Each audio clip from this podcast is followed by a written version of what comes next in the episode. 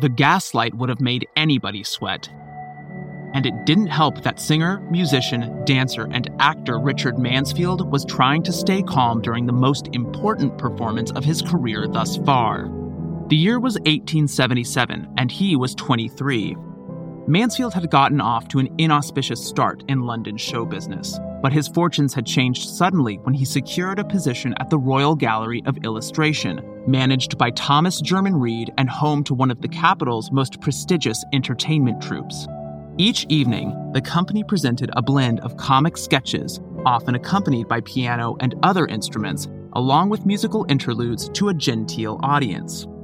As Mansfield would have known, several of London's most distinguished theater professionals had graduated from this establishment.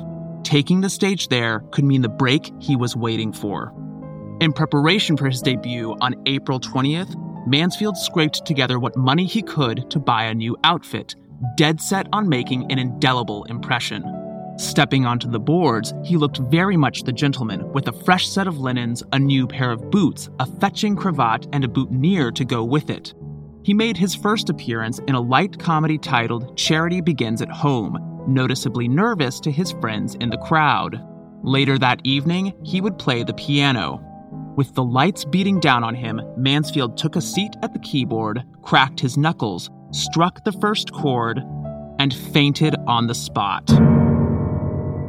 When he came to, German Reed informed him of his immediate dismissal. How was he supposed to put on a show if his actors were literally fainting from stage fright? Just like that, Richard Mansfield was out of a job. In retrospect, the German Reed debacle would look ironic for at least two reasons. First, despite this humiliating mishap, Mansfield went on to achieve wild success, rising to fame not in London but in New York City, as well as other theatrical hubs across the United States. At the time of his death in 1907, the New York Times hailed him as, quote, the greatest actor of his hour and the greatest of all times, unquote. Still, Mansfield never lost hope of dominating London theater. In 1888, he seemed about to realize his dreams after he received a rare opportunity to perform what became one of his signature roles in the British capital. Herein lies the second irony. The man who had fainted at German Reed's establishment would originate the dual role of Dr. Jekyll and Mr. Hyde, and his Spitfire portrayal of Hyde in particular struck such terror into spectators and even fellow performers it was they, instead of he, who were swooning in the playhouse. Less than a month after Jekyll and Hyde opened in the British capital, the Whitechapel slayings started making headlines, and today we'll hear about why the lead actor raised suspicion as a possible culprit. The theory emerged largely because the public began thinking of the Ripper as a real life version of Jekyll and Hyde. This is The Art of Crime, and I'm your host, Gavin Whitehead. Welcome to episode 3 of The Unusual Suspects Jekyll, Hyde, and Jack the Ripper, Richard Mansfield.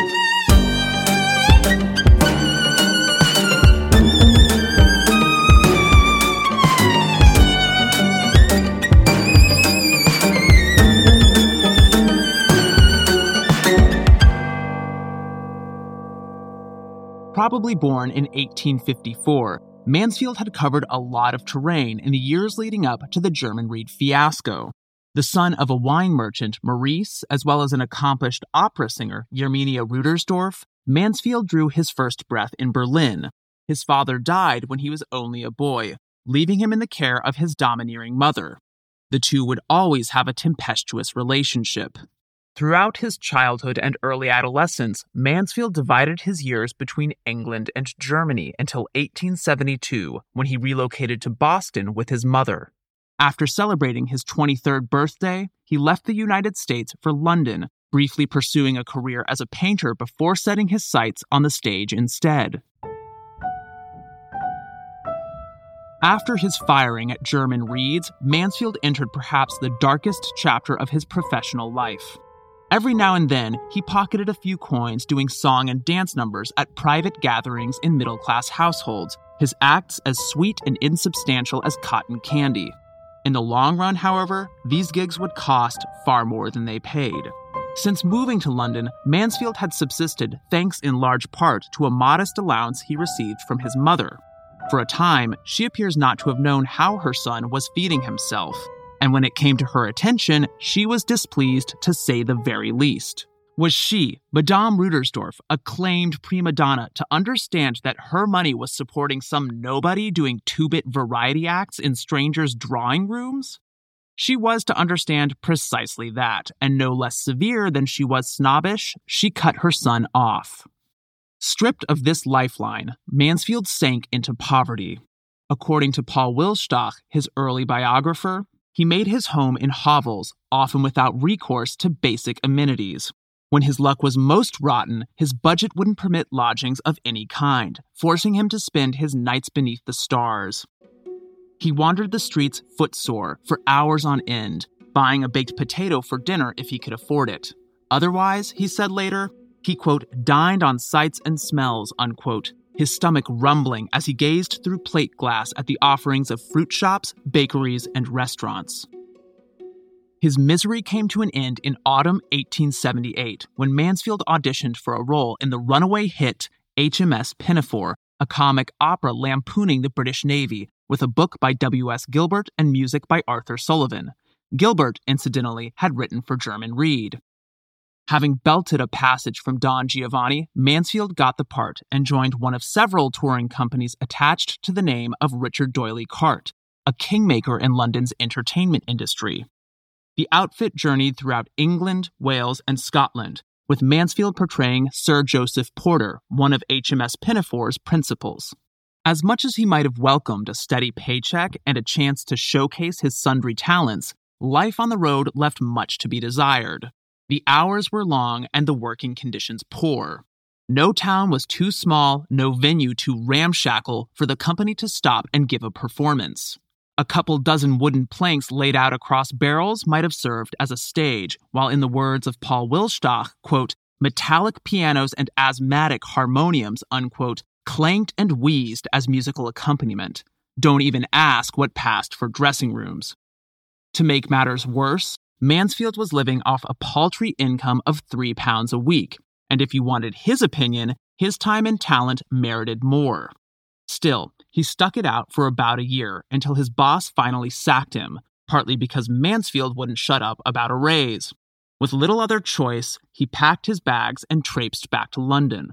Despite this acrimonious split, Mansfield was back in the provinces a few months later, this time in a different D'Oyly Carte company he replaced another actor cast as Sir Joseph Porter, agreeing to take the job partly because this troupe was a cut above the first one he joined. Its members enjoyed longer engagements at larger venues, not to mention more handsome salaries. All the same, he wanted more. He wrote to a friend, quote, I am making a living, but I am not making progress, unquote. As he would demonstrate time and again, Mansfield was nothing if not ambitious. Later in life, he pointed to an orchestra and confessed to an acquaintance that he would never be able to think his way into the mind of a fiddler content with second chair when he could be first. To Mansfield's mind, he was second to none or no one at all.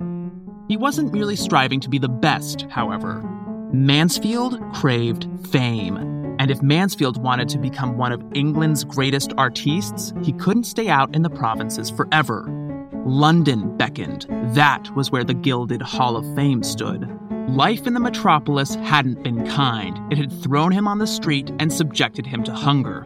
But that mattered little to a man more inclined to set his eye on the future and hope for good fortune rather than dwell on the hardships of the past. After the holidays, Mansfield resigned from the D'Oyly Carte Company and made for the capital. Back in London, he fared better than before, though not by much. By the spring of 1882, he joined the cast of a well received play entitled Mascont at the Comedy Theatre, but all they'd given him was a walk on part. According to Wilstach, he stood in front of the mirror putting on makeup for an hour and a half, only to appear for a five minute bit in the final act.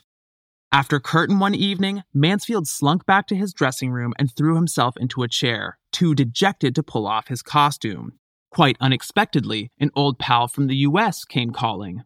The two went for dinner, and after talking long into the night, Mansfield's buddy proposed he strike out in a new direction. He did. Mansfield quit the comedy theater and soon thereafter boarded a steamer destined for the U.S. No less bold and determined than he had been when leaving the provinces, Mansfield cast what he had to the wind in pursuit of more promising opportunities. Finally, he found them. Against all odds, Mansfield booked the lead role in a play called A Parisian Romance. The show would run at New York City's Union Square Theater Company, managed by the eminent A.M. Palmer. He was to embody Baron Chevrial, a repellent old rake. The play follows his drunken escapades and womanizing, which ultimately end in his death, as well they should, the moralizing script intimates. A handsome devil on the cusp of 30, Mansfield underwent an incredible transformation to become this nasty reprobate. While preparing for the role, he borrowed mannerisms from elderly dandies he observed in clubs or out on the boulevards. He also wanted Baron Chevrial to look different in every scene. This was no mean feat, but after years of doing his own makeup, Mansfield knew how to use a rabbit's foot. That was the name given to a powder brush. Thanks to these efforts, the terrible Baron was grotesque to behold. An oil painting of Mansfield in character as Chevrial, featured on the Art of Crime website, shows him seated at a table, a wine glass in hand, leaning back in his chair as if ready to lurch out of it, a cartoony smirk on his wrinkled face, almost splotchy with layers of grease paint. On January 11, 1883, he introduced New York to the besotted old Baron.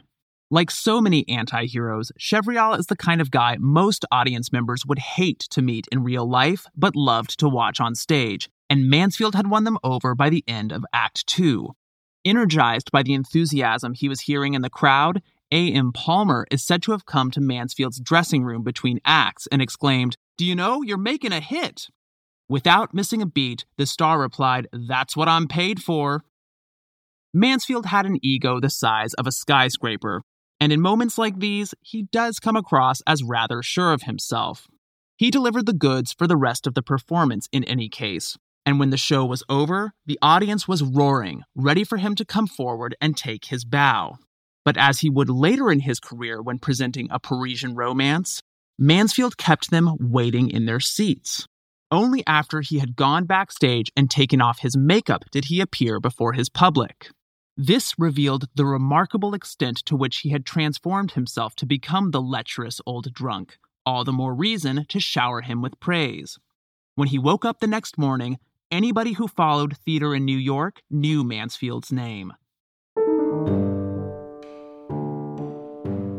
Four years later, in 1887, he conceived a play that would showcase his greatest metamorphosis to date. He was living and performing in Boston at the time, and one day he cracked open Robert Louis Stevenson's 1886 Gothic novella, The Strange Case of Dr. Jekyll and Mr. Hyde. The premise is familiar even to those who have never read the book. The kind hearted chemist, Dr. Henry Jekyll, harbors a fascination with the duality of human nature, the warring inclinations toward good on the one hand and evil on the other, housed within each and every individual.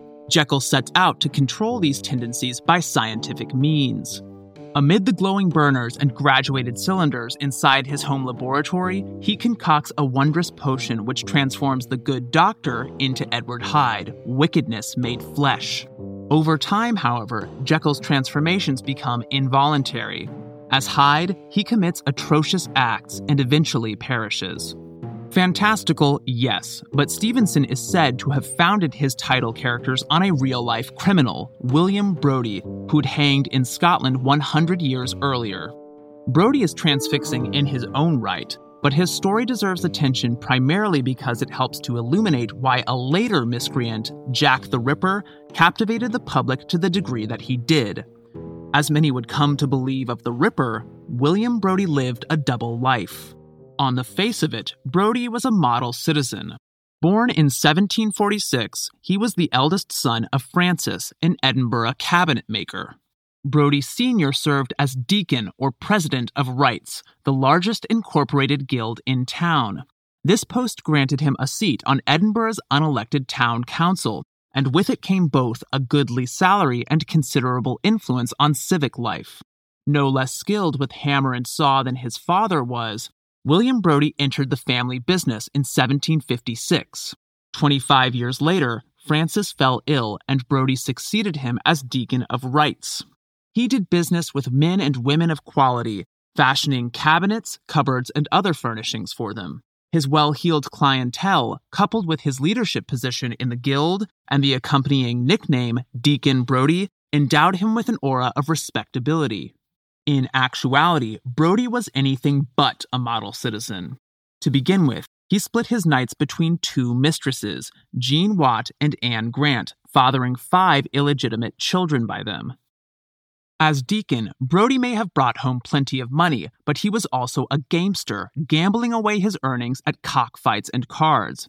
Partly to defray the costs of his habit, and partly because he relished the thrill of it, he resorted to burglary. Brodie's customers unbolted their doors and invited him into their homes or businesses on a regular basis, permitting him to survey what valuables were to be had. A crack locksmith, Brodie made copies of their keys and returned while they were out to rob them blind. After letting himself into the Royal Exchange, a bank, in 1768, he made off with 800 pounds, enough to finance a household for several years. By 1787, Brodie had enlisted three partners in crime, and that year, the gang essayed their most daring theft yet.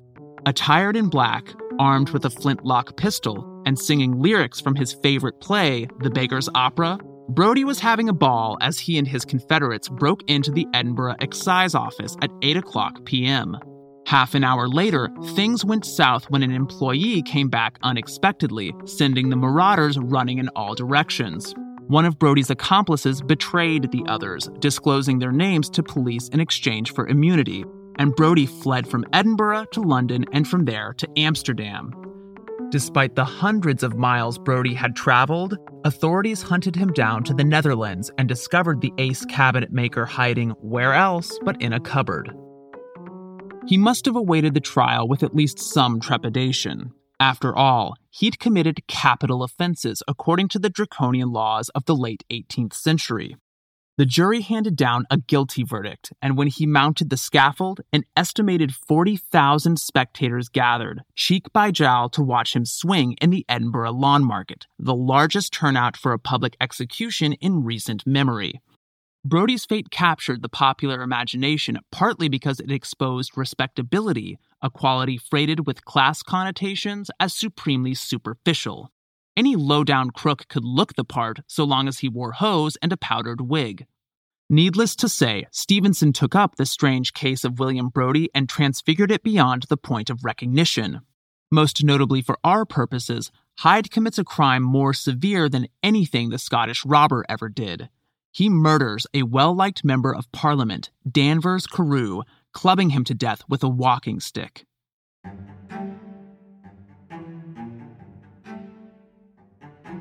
Mansfield immediately perceived the theatrical potential in Stevenson's story. He, a single actor, could play the double role of Jekyll and Hyde, giving each a distinctive voice and physicality. He dashed off a letter to Stevenson himself and obtained exclusive rights to dramatize the novella in the US and England. Next, he approached aspiring novelist and playwright Thomas Russell Sullivan, asking him to collaborate on the adaptation. Mansfield may have been gung ho about the project, but Sullivan had his doubts, and not without good reason. If they wanted a workable script, they would need to redesign the structure of Stevenson's tale from the ground up. To begin with, Mansfield envisaged a star vehicle in which he held the stage as Jekyll or Hyde for more or less the entire performance. However, putting these characters at the center of the action would require a radical reworking of the source material. It may come as a surprise to listeners who haven't read the book or revisited it recently, but the split figure of the title simply is not the novella's protagonist. In truth, Stevenson's third person narrator stays closest to the perspective of Jekyll's lawyer, Gabriel Utterson, and it's with him that readers spend most of their time. In theatrical terms, the man of science and his evil alter ego are often offstage in the novella. Then there was the conundrum of how to reveal that Jekyll and Hyde were two and the same. Today, it's common knowledge that the chemist is a shapeshifter, but unless someone had spoiled it for them, Stevenson's readers had no idea what to expect going in, and he withholds the mystery's resolution until late in the narrative. As much as the big reveal may have thrilled the reading public, it would have put theatrical audiences to sleep if Mansfield and Sullivan had transplanted it to the stage. In the book, Utterson, and by extension the reader, discovers the truth about Jekyll's otherworldly transmogrifications, as well as the invention of his marvelous serum, over the course of two back to back letters. Together, they make up 23 pages in the edition I consulted. What were Mansfield and Sullivan going to do? Have Utterson stand around reading 20 or more pages of text out loud for the audience to hear, gasping over and over again with each disclosure. Nobody would pay to watch that play. They might as well stay home and read the novella.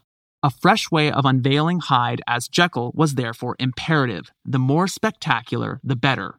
Finally, the novella lacked romance, with Jekyll unmarried and effectively unaware of the existence of women. Playgoers could handle only so much horror, the dramatists reasoned, and breaking up the mayhem with a love scene now and then seemed considerate of their welfare, if nothing else. The adapters set to work solving these problems. Mansfield furnished a scene by scene outline of how he desired the narrative to unfold, while Sullivan supplied dialogue. After a frenzied writing process, they came up with a four act play, engineered so Mansfield would never spend more than a few minutes in the wings. Furthermore, they introduced the character of Agnes Carew, the scientist's charming fiancée and daughter of Sir Danvers, now a retired general, killed by Hyde at the end of Act 1. With the script written, Mansfield went into rehearsals at the Boston Museum, where the play was slated to premiere on May 9th. Before Hannibal Lecter licked his lips at the memory of devouring a man's liver with fava beans and a Chianti in the silence of the lambs, before Jack Torrance took an axe to a door and snarled, Here's Johnny in The Shining, before Norman Bates tore back the shower curtain and raised the knife in Psycho, Richard Mansfield brought Edward Hyde to life.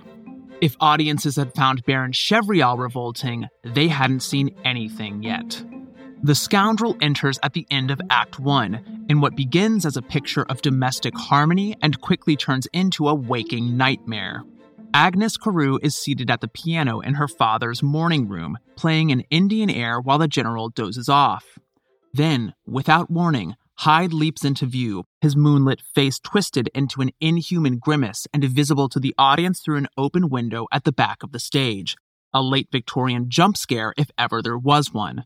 Agnes recoils and wakes Sir Danvers before rushing off stage. Hyde proceeds to clamber through the casement and orders the war hero to summon his daughter back to the chamber. When the veteran rebuffs him, Hyde strangles him with his bare hands. Judging from contemporary eyewitness accounts, Mansfield played Hyde as half beast and half madman. He bounded about the stage, low to the ground and growling intermittently like a rabid dog. To one critic, his dialogue sounded like the jabbering and moaning of a raving lunatic. Once it came time for Hyde to fell Carew, Mansfield leapt toward his scene partner and hurled him to the floor. In his biography of the actor, William Winter relates how Mansfield went overboard at one performance in Boston. Mansfield set upon the poor soul playing Carew with such savagery that he fainted out of terror in the middle of the scene. He wasn't alone in losing consciousness during the onslaught. According to an interview given by Mansfield, male and female audience members swooned when Hyde launched his lethal attack. As the home invader, Mansfield had made one hell of an entrance, but he saved the real tour de force for the end of Act 2. At this juncture, he would transform from Hyde into Jekyll right before the audience, the grand revelation that Stevenson had reserved for much later in his novella. From the beginning, Mansfield approached this challenge with a sense of foreboding. Night after night, he'd performed a remarkable metamorphosis for a Parisian romance. After all, he'd gone into his dressing room and come out as Baron Chevrial. But that he'd accomplished in front of his mirror with only one set of eyes, his own, looking back at him. Now, there'd be hundreds, even thousands watching as he underwent his transfiguration. Pressure was high, and so were the stakes. Hyde's transformation would be over in seconds, but as the play's centerpiece, it would make or break the entire production. He long remembered the nervousness he felt on opening night when it came time for the transmutation. Seemingly everything had gone to plan. One moment, he was crouching near the floor as Hyde, his hair disheveled and a hideous scowl on his face. The next, he stood erect, wearing a solemn expression and with his bangs parted neatly to one side. Then the curtain fell to conclude the second act. Mansfield thought the metamorphosis had gone off without a hitch, but all he could hear was the sound of utter silence, of indecipherable nothingness. What did it mean? Now was the time for the audience to clap, preferably in a state of uncontrollable rapture. Were they speechless with amazement? Or were they underwhelmed, maybe even embarrassed by what they perceived as an epic fail? After a moment of indescribable agony, a great din erupted from the other side of the curtain as the playhouse filled with worshipful thunder. This audience loved him, and others would too. After he went from Hyde to Jekyll, spectators routinely called Mansfield back on stage to take a bow. More than a century later, we can never know what exactly his public saw, lost as these performances are to history. But a famous promotional photograph featured on the website gives a good sense of what Mansfield looked like immediately before and after the transfiguration. This coup de théâtre was so dramatic precisely because it was instantaneous. It played like a magic trick, and newspapers printed crackpot theories as to how Mansfield cast his eldritch spell. One reported that he employed a rubber mask along with some kind of spring loaded wig mechanism. The actor himself insisted that technology played no part in the illusion. It all came down to altering his posture, voice, and facial expression. These did much to create the effect, no doubt about it, but there may have been more to it than Mansfield let on. One Victorian commentator claims to have visited his dressing room and verified that Mansfield was able to change his coiffure in an instant thanks to an otherwise ordinary wig that was slicked with gel. Modern historians Martin A. Danahay and Alex Chisholm have also suggested that a change in lighting may have enhanced the transformation's impact. After the production closed in Boston, it transferred to Madison Square Theater on Broadway, taking the city by storm. It was during this run that Mansfield gained the attention of an English actor who chanced to be in New York. This was none other than Henry Irving, unrivaled emperor of London theatre and head of the Lyceum, the metropolis's foremost playhouse. In the previous episode, we talked about how Irving made history in 1895 when Queen Victoria knighted him, a distinction never before granted to an actor. You might assume that a British thespian of Irving's stature had proven his mettle in the plays of Shakespeare, much as Laurence Olivier, Ian McKellen, and Kenneth Branagh would later. Make no mistake, Irving was one of the finest Shakespeareans of his age, but it wasn't as Hamlet, Macbeth, or Romeo that he cemented his status as one of the greatest ever to tread the stage. It was as Matthias, the hero of The Bells by Leopold Lewis, which today we would think of as a psychological horror play. An Alsatian burgomaster, Matthias commits an axe murder years before The Bells opens and is plagued by visions of his foul deed throughout. The play premiered at the Lyceum on November 15, 1871, and Irving poleaxed the modest crowd with his embodiment of agonized remorse. Within 24 hours, word had spread that a star was on the rise. Simply put, Irving knew another master of horror when he saw one, and after attending Jekyll and Hyde, he contacted Mansfield with an offer he would have been lunatic to refuse. Irving had plans to leave the Lyceum and go on tour in the autumn of 1888. He proposed that Mansfield lease the playhouse and perform Jekyll and Hyde there, among other works in his repertoire. Mansfield accepted. Six years earlier, he had left London in defeat, unable to win the glory he craved. Now, armed with Jekyll and Hyde and backed by the metropolis's most powerful actor manager, Mansfield must have hoped this time would be different. If he gave as strong a showing as he had in New York, he might return having conquered London. Within two months of Mansfield's arrival in London, two separate horror stories were running their course, each on either side of the city. Mansfield left New York on July 11th, and Jekyll and Hyde opened on August 4th. On August 31st, just under three weeks after the premiere, a Whitechapel carman spotted Polly Nichols's body in Buck's Row. Apart from Jack the Ripper, Mansfield was just about the scariest guy in London. More than that, as the killing spree continued, the theatrical terrors at the West End Lyceum and the Whitechapel murderers' real life atrocities in the East End gradually became part of the same conversation. Indeed, a sizable portion of the general public grew convinced these occurrences were somehow related. To understand why, we have to take a look at leading theories about the killer's identity and how they evolved as the body count climbed. Not unlike Jekyll, it turns out, Jack was undergoing rapid transformations in the public's imagination. In the beginning, it wasn't taken for granted that a single malefactor had committed the Ripper crimes. One early theory held a band of thieves responsible. This idea caught hold on account of a story circulated by the Central News Agency. According to this article, on Saturday, September 1st, one day after Polly Nichols' murder in Bucks Row, a woman was leaving the Foresters Music Hall in Cambridge Heath Road when a well dressed stranger called out to her. Joining her company, he walked with her until they came to a street near Bucks Row. Then, of a sudden, the woman's companion seized her by the throat and dragged her into an alleyway where a cluster of male and female accomplices lay in wait. They fell upon their prey, stealing her purse, her necklace, her earrings, and her brooch. Fearing for her life, she opened her mouth and tried to scream, but with a flash of bright white, one of the assailants pulled out a knife and pressed it to her throat. We will serve you as we did the others, he growled, presumably in reference to Polly Nichols and perhaps other victims who dared resist. This story is harrowing, to be sure, but it would have been more so if even a word of it had been true.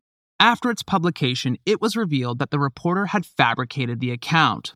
It just goes to show that fake news spread as quickly in Victorian London as it does today. Before long, most people believed that a lone perpetrator, not a group of thugs, was responsible for the killings.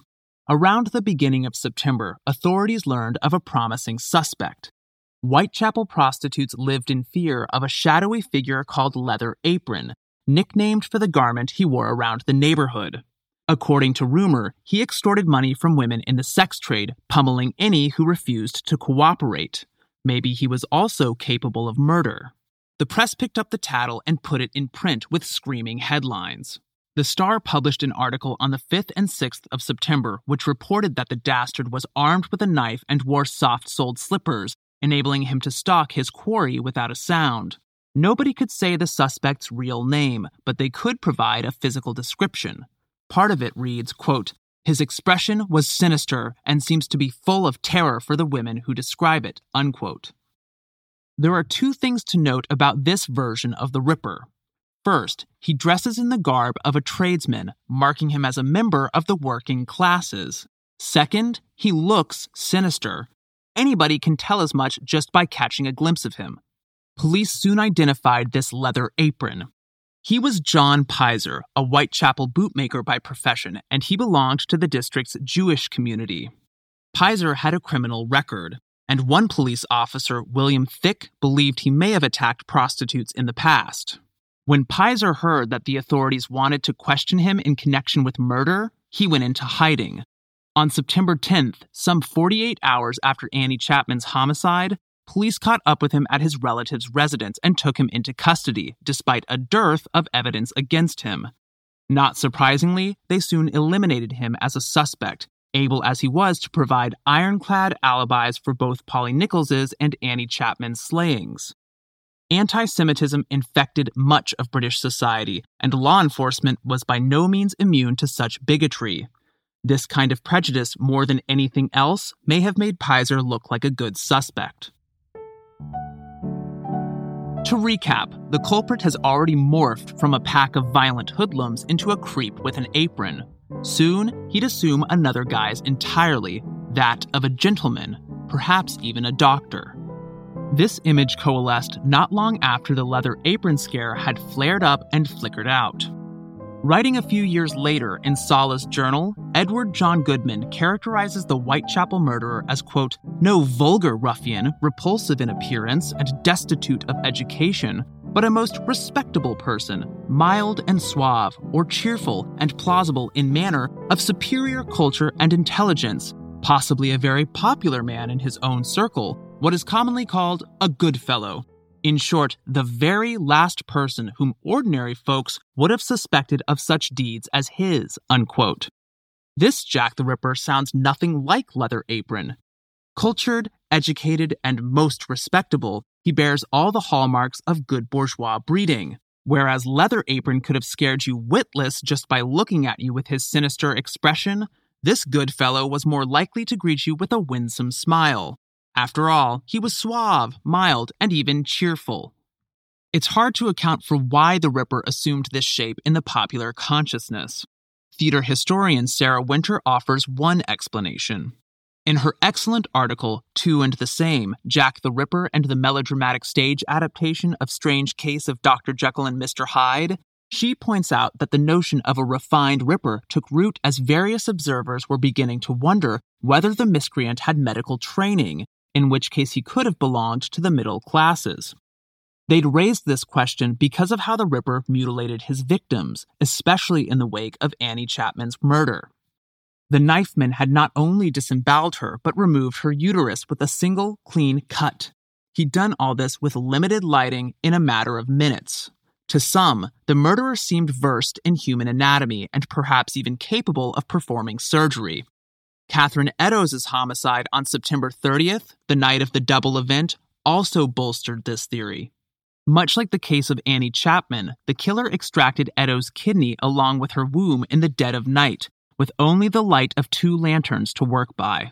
It has to be said that Ripper investigators past and present have questioned how much medical knowledge the malefactor possessed and whether he could lay claim to any at all.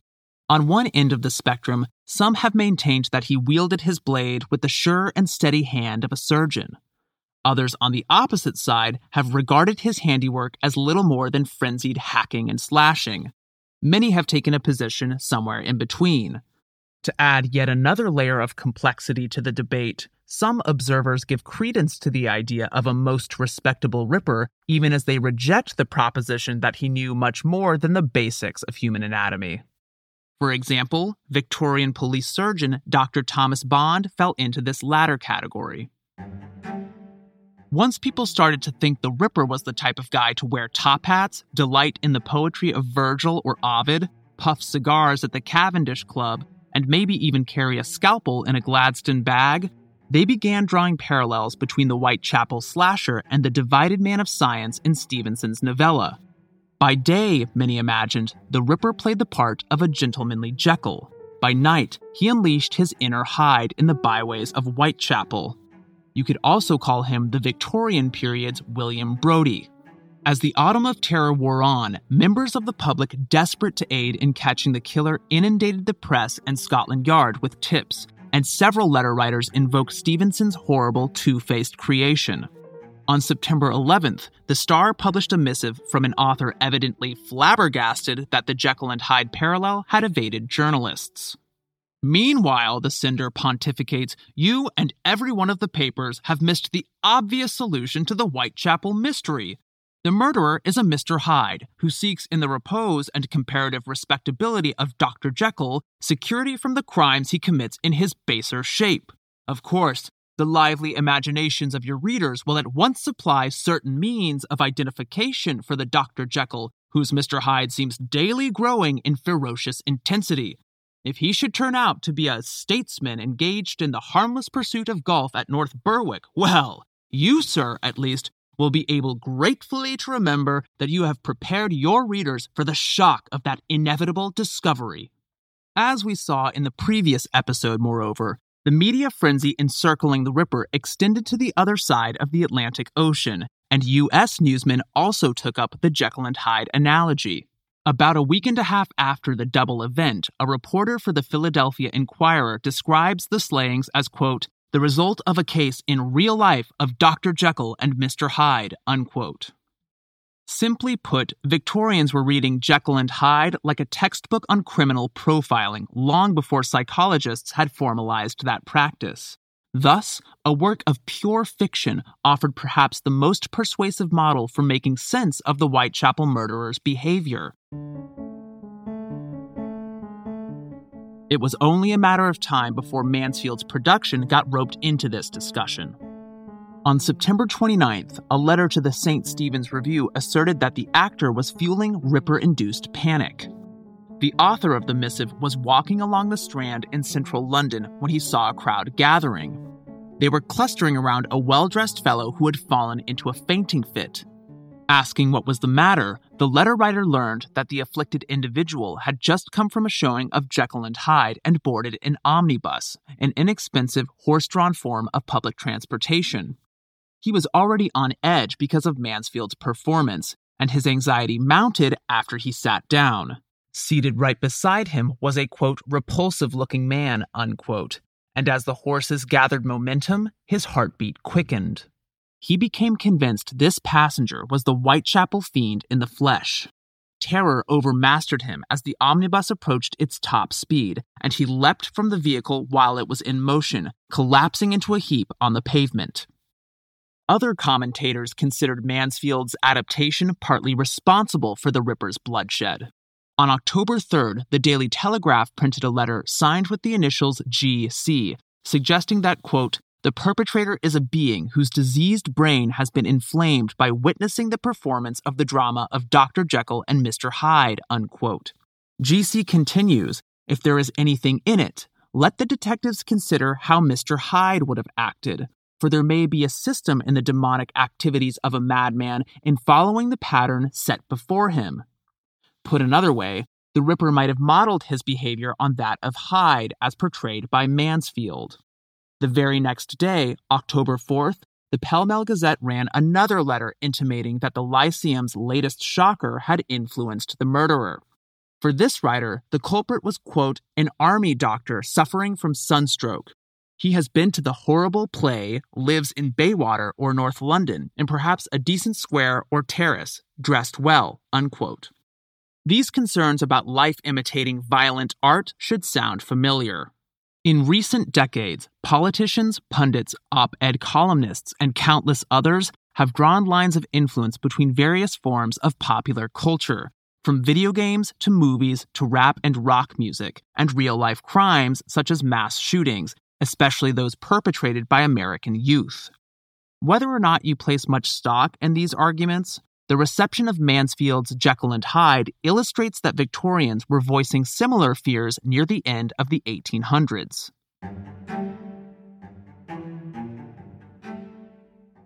In the eyes of at least one commentator, the star of the show was not inspiring the murders, he was the murderer. On October 5th, the City of London police received a letter naming Mansfield as their man. Part of the epistle reads as follows quote, Dear Sir, now that these horrible murders are being committed, I think it the duty of everyone to let the police know if they suspect anyone. What I am going to say seems almost impossible, but still, strange things have happened at times. I have a great liking for actors, so that I should be the last to think because a man take a dreadful part, he is therefore bad. But when I went to see Mr. Mansfield take the part of Dr. Jekyll and Mr. Hyde, I felt at once that he was the man wanted, and I have not been able to get the feeling out of my head.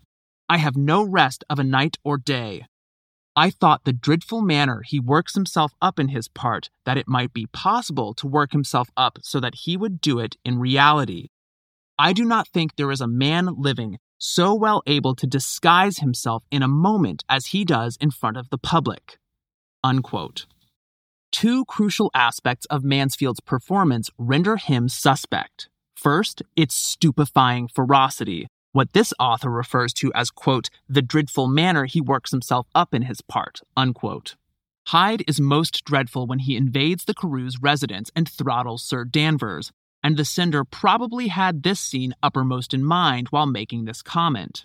Yet Mansfield's accuser proceeds with caution. After all, this author has, quote, a great liking for actors, unquote, and would never believe one capable of villainy simply because he's played a villain. Henry Irving never went around chopping people up with an axe the way Matthias has done in The Bells, after all. Nevertheless, Mansfield is so persuasively vicious as Edward Hyde, this letter writer cannot help but suspect him capable of comparable cruelty off stage, of quote, working himself up, unquote, and committing acts of violence in real life. Second, Mansfield has fallen under suspicion because he's, quote, able to disguise himself in a moment, unquote. We all know what part of the show prompted this remark Hyde's split second transformation into Jekyll, the spectacle which elicited incredulous ovations night after night. We also know why this skill should raise red flags. Like several commentators we heard from last episode, this letter writer subscribes to the disguise hypothesis. Remember, this theory holds that the Ripper was able to outfox law enforcement because he altered his appearance while committing his crimes. Reading between the lines a bit, I'd offer this take on the letter writer's allegation. As far as I can tell, Hyde's metamorphosis has ignited the imagination and sent it into overdrive.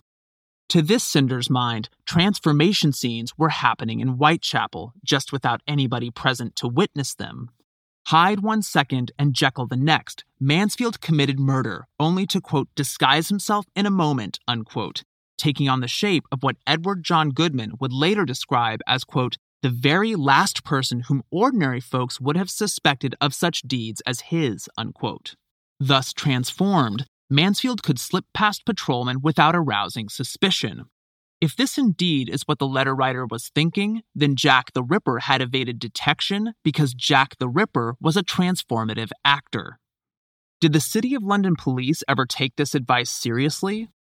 I haven't found evidence from the period to suggest as much.